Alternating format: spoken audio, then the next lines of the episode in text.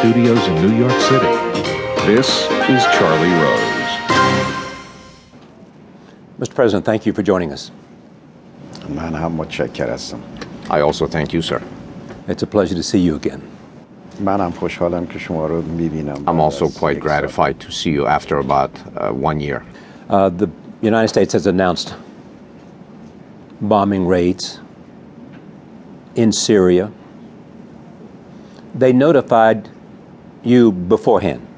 Were you notified?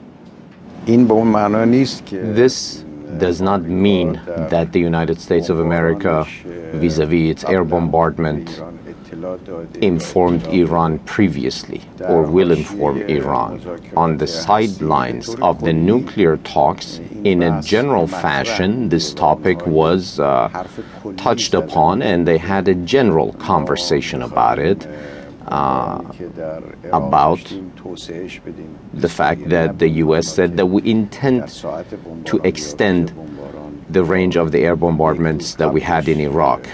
Nothing precise, nothing that came a day or a few hours prior to the previous uh, bombardment of Syria. Do you approve of what the United States did? What do you? What is the meaning? Uh, does the United States think that with a few bombardments, will be able to destroy terrorism?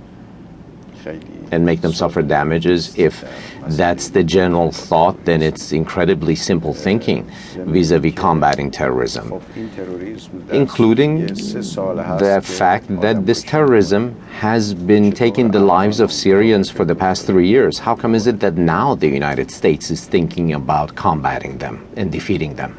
I assume they would say they became alarmed by the success of ISIS.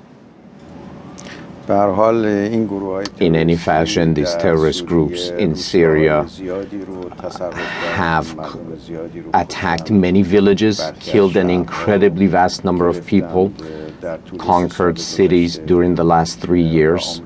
And the United States not only did not show any reaction, but sometimes the tone was something that was perhaps uh, encouraging the terrorist activities.